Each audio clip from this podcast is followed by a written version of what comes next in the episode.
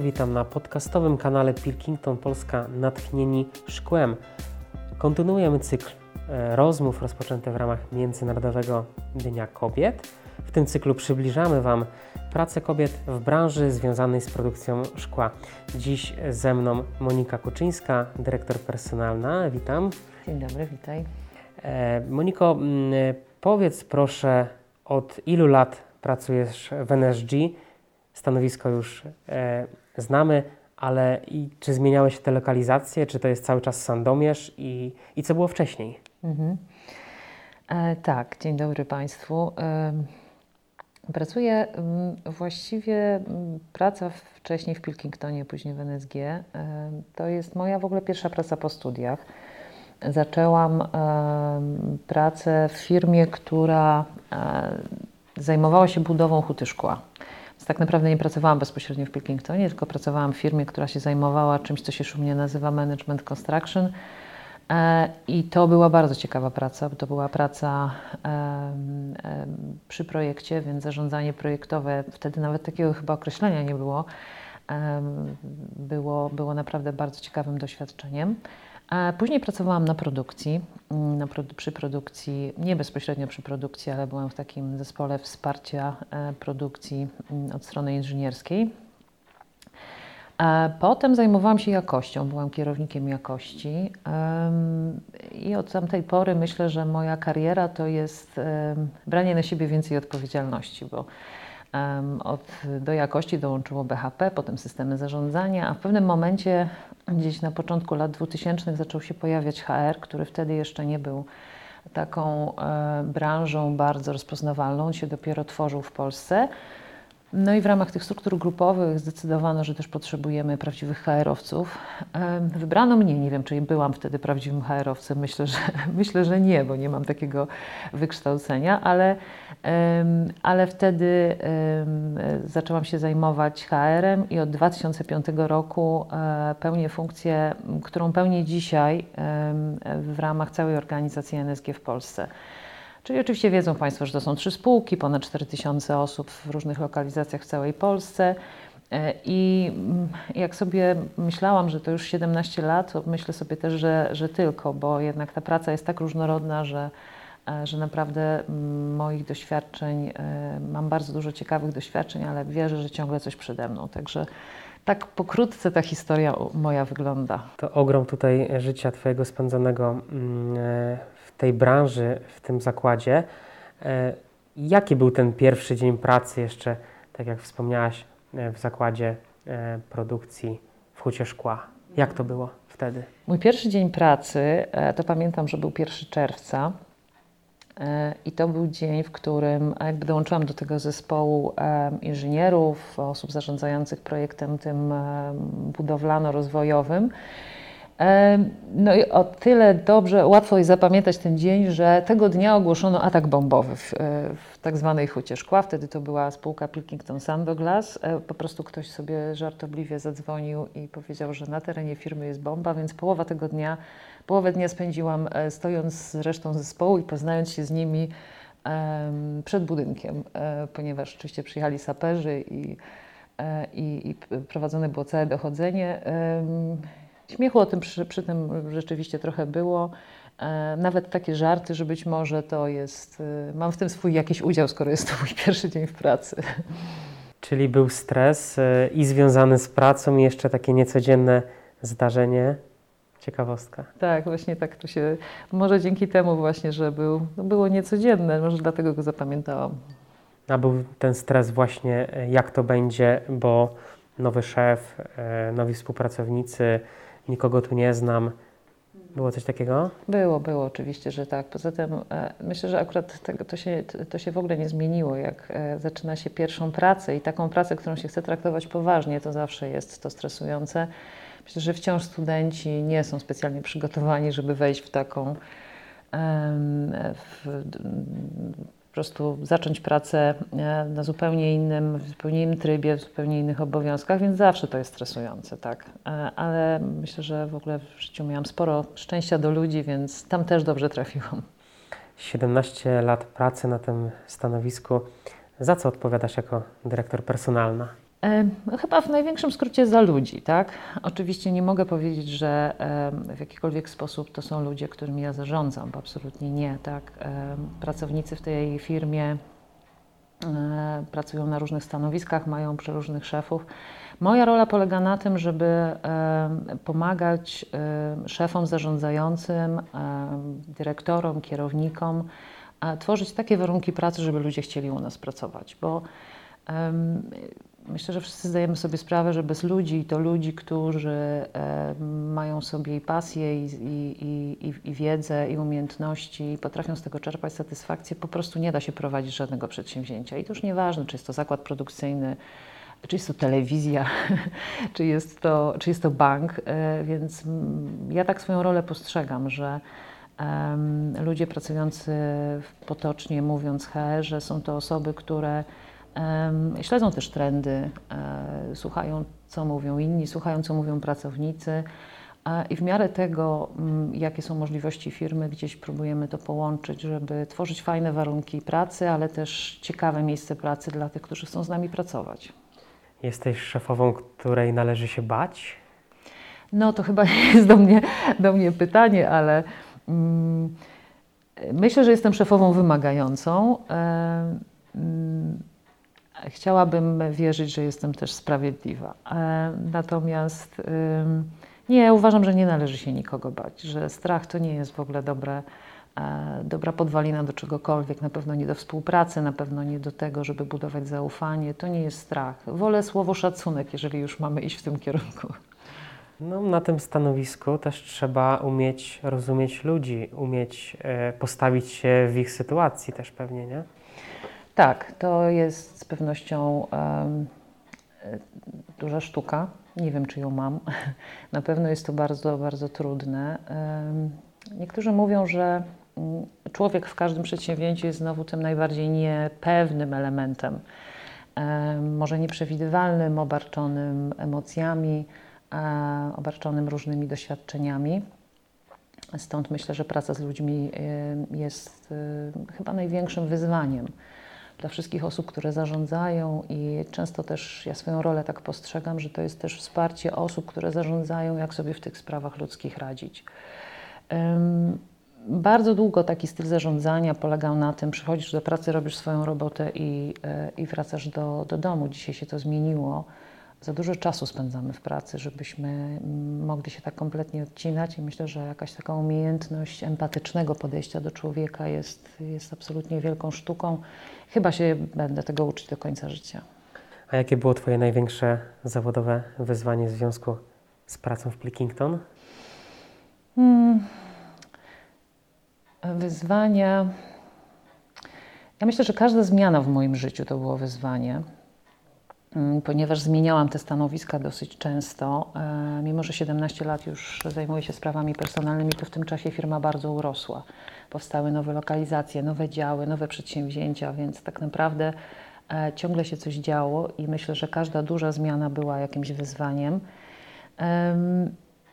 Natomiast były też w moim e, doświadczeniu takie dwa, dwie sytuacje, które szczególnie zapadły w pamięć, nie tylko mnie, ale wielu naszym pracownikom. To oczywiście powódź w 2010 roku, no i pandemia te kilka lat temu. Tak? To były takie wydarzenia, które, których się nie dało zaplanować, przewidzieć, ale też nie dało się, nie było na to gotowych scenariuszy, nie było żadnej wiedzy na ten temat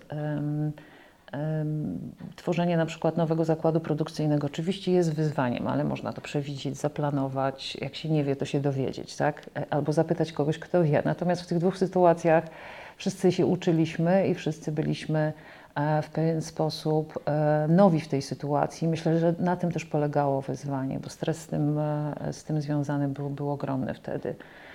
E, no i wszyscy tak naprawdę, mm, którzy uczestniczyliśmy w tym, mm, doświadczyliśmy, myślę, no, z jednej strony, z perspektywy już można powiedzieć, świetnego doświadczenia, ale lepiej, żeby się ono nie wydarzyło. Trochę jest taka kategoria. Czy ta powódź kiedyś, czy teraz pandemia, no to dyrektor od zasobów ludzkich musi też skoordynować pracę zakładu, tak żeby to dalej funkcjonowało, ale przystosować się właśnie do, do tych warunków, czy wtedy do powodzi, czy teraz do pandemii, to chyba też było duże wyzwanie właśnie, nawet mając na względzie tą właśnie pandemię, home office. Tak, oczywiście. I oczywiście to nie jest rola HR-u bezpośrednio, żeby koordynować pracę ludzi, którzy, e, którzy pracują w zakładach produkcyjnych. Tak? Naszą rolą było utworzenie pewnych warunków, w których ludzie zarządzający wiedzieli, co mogą zrobić, czym dysponują. Tak? Czyli w pandemii to oczywiście jest no, home office, tak, który był wielkim, wielką niewiadomą. E, nagle z dnia na dzień de facto się dało coś, co, o czym rozmawialiśmy, wdrożyliśmy w jakimś takim małym pilotażowym programie. Nagle z dnia, z dnia na dzień po prostu musiało się dać, w związku z czym dostosowaliśmy warunki, e, żeby pracownicy, którzy mogą tak pracować, tak pracowali. E, no a tak naprawdę w pandemii też trzeba pamiętać, że część zakładów produkcyjnych nie mogła pracować albo nie miała co robić i tak dalej, więc myślę, że tu jest dużo więcej wyzwań. Home office jest najczęściej jakby takim oczywistym przykładem, tak? Natomiast z perspektywy zakładu produkcyjnego to wyzwania były bardzo, bardzo różne.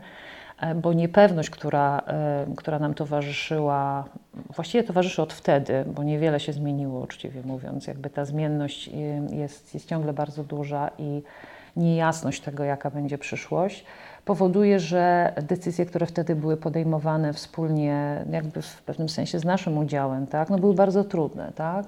Wyobraźmy sobie sytuację, w której mm, zakład produkcyjny produkuje 24 godziny na dobę i nagle mm, odbiorcy mówią, przestajemy produkować samochody, a my zostajemy z ludźmi, z urządzeniami, z całą infrastrukturą.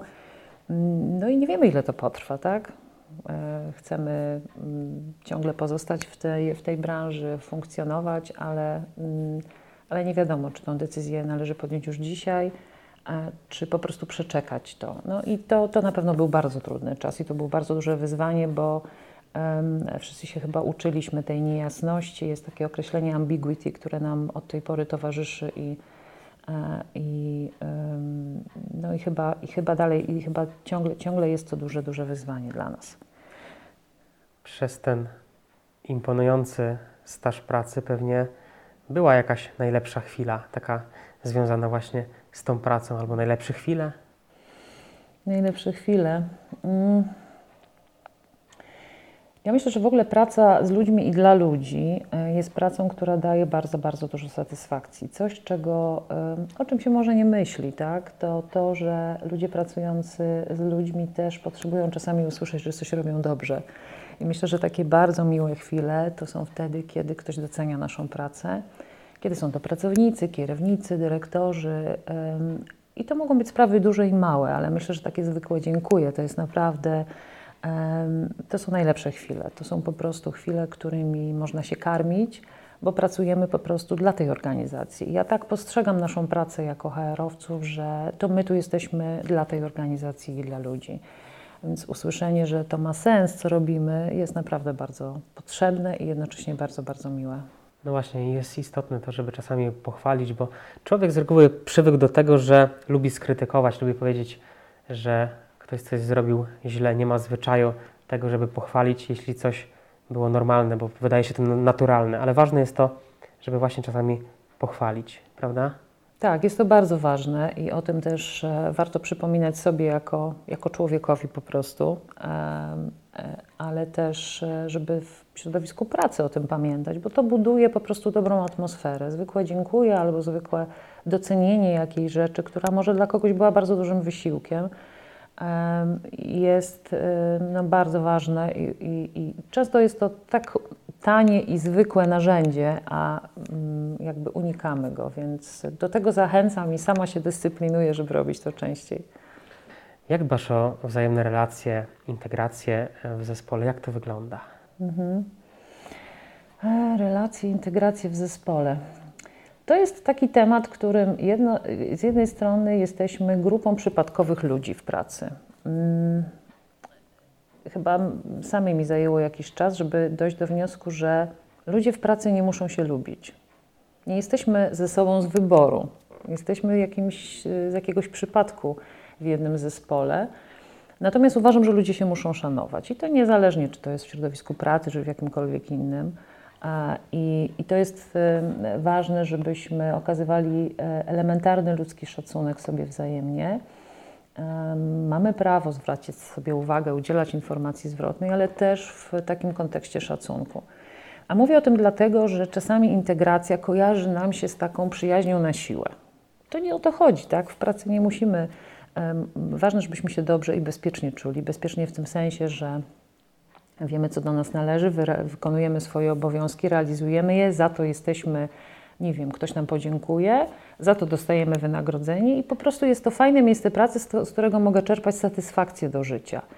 A jak przy okazji trafią się fajni ludzie, z którymi jeszcze e, można o czymś porozmawiać albo pójść po pracy na piwo, no to też świetnie. I teraz na czym polega rola szefa, czy lidera w jakimkolwiek zespole, żeby budować te relacje i integracja? No jest to duże zadanie, jest to wcale niełatwe zadanie, e, bo ludzie nie zawsze chcą, a jednocześnie nam zależy, żeby ze sobą współpracowali. Więc e, myślę, że tworzenie takiej atmosfery, w której ludzie mają poczucie, że są doceniani i poczucie szacunku, plus jakieś e, nawet takie drobne, codzienne sprawy, jak e, kwiatek dla Ewy na Dzień Kobiet, może naprawdę taką integrację czy taką dobrą atmosferę w zespole wypracować.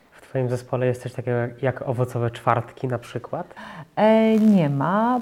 Były kiedyś, ale jakoś e, u nas się to specjalnie nie, e, jakoś nie wdrożyło chyba za silnie. Najpierw zespół e, Centrum Usług Wspólnych zaczął to wprowadzać, później zaczęliśmy wprowadzać to dla naszej tutaj, dla te, naszego małego biura. Potem się zaczęła pandemia, no i już nie, nie, każdy był w biurze w czwartek, więc ja myślę, że są fajniejsze metody i, myślę, że nie róbmy niczego na siłę, um, ale nawet stworzenie dobrych warunków pracy, w tym sensie, że nie wiem, jest jasne biuro, tak, są dobre komputery e, i herbata i kawa, a myślę, że kawę mamy najlepszą w Sandomierzu w naszych biurach, to, to myślę, że to są już fajne małe kroczki, które tworzą takie, takie dobre miejsce pracy. Praca jest e, w życiu istotna, ale chyba ważniejsza jest rodzina, e, istotne jest też to życie poza pracą. No właśnie, e, life and work balance. Co lubisz robić w czasie wolnym od pracy? Jest czas na jakieś, jakąś pasję, hobby, coś innego niż tylko zajęcie się właśnie kwestiami zawodowymi? Tak, no na szczęście mam jeszcze życie po pracy, ale wcale nie, to już żartem zupełnie, bo uważam, że, e, uważam, że to jest kom, konieczny balans tak, dla zachowania też e, takiej właściwej energii do pracy. Tak? To musimy mieć jakąś odskocznię. Ja taką odskocznię na pewno mam. Nie są one jakieś specjalnie wyszukane, ale e, lubię gotować. E, najchętniej dla ludzi, którzy są mi bliscy. E, bardzo lubię czytać. Trochę za dużo książek kupuję, ale zapisałam się ostatnio do Sandomierskiej Biblioteki, więc daję im szansę, że może mnie zaskoczą jakąś nowościami e, w literaturze. Lubię uprawiać sport. Można mnie zobaczyć czasami w Sandomierzu, biegającą po różnych uliczkach. Teraz w zimie nie, ale, ale latem jak najbardziej. Także nie są to jakieś rozrywki, powiedziałabym, bardzo wyszukane, ale, mm, ale sprawiają, że mm, pomagają mi odpocząć i, i e, odciąć się i znowu nabrać energii. A jeśli gotowanie, to jaka kuchnia? Jaka kuchnia? Od ponad 10 lat jestem wegetarianką, więc właściwie już nie gotuję mięsa. No chyba, że jest jakaś szczególna okazja, to mi się zdarza. E, więc w ramach kuchni wegetariańskiej to będzie kuchnia i tajska, i włoska. E, właściwie odkąd nie jem mięsa, to można ugotować e, obiad z niczego. Więc bardzo, bardzo polecam, a jeszcze zdrowo. Moniko, co dała Ci, co daje Ci praca w Energy Group w Polsce? O, I to takie fundamentalne pytanie. co daje mi ta praca? Ja myślę, że mm, ja zostałam tak wychowana, że, e, że mm, żeby realizować swoje ambicje, jestem osobą ambitną, więc ta praca pomaga mi realizować e, e, siebie jako człowiekowi ambitnemu. Mm, I daje mi też poczucie satysfakcji. Myślę, że czasem sobie robię taką analizę swoich wartości, bo dodatkowo w czasie pracy też e, trochę stosuję coaching i, i, i, lubię się zajmować coachingiem, więc e, wartości są jakby podstawą do coachingu. Zdam sobie sprawę, że dla mnie najważniejszą wartością dzisiaj jest poczucie sensu, czyli robienie czegoś, co mm, nie tyle ma wpływ, co jednak daje sens jakiemuś, jakiemuś, jakiejś grupie, może jakiemuś zdarzeniu, a więc tego poszukuję i ta praca mi to daje. No bo chyba najlepiej jest pracować, jak się czuje, że, że to jest po coś. Tak, kobieta pracująca w firmie produkcyjnej, tym bardziej na tak istotnym stanowisku, to jest to ułatwienie, czy, czy właśnie wyzwanie? Pozwolę sobie powiedzieć, że mm, gdyby to było przedszkole, to bym nie dostała takiego pytania, ale gdybym była mężczyzną, to w przedszkolu dostałabym pytanie, czy jest trudno być mężczyzną pracującym w przedszkolu. E, ciągle kobieta pracująca w firmie produkcyjnej jest mm, niecodziennością, bym powiedziała, ale w naszej firmie tak nie jest. 25% naszych pracowniczek to są kobiety i zarówno na stanowiskach menedżerskich, specjalistycznych, jak i na produkcji. Szczycimy się tym, bo uważamy, że jest to e, konieczna równowaga, która jest w, w naszej organizacji, chociaż jej jeszcze nie ma, tak? no bo oczywiście są pewne ograniczenia, ale do tego, e, do tego dojdziemy. Czy to jest ułatwienie? Um, ułatwienie to nie jest. Czy to jest wyzwanie? Tak.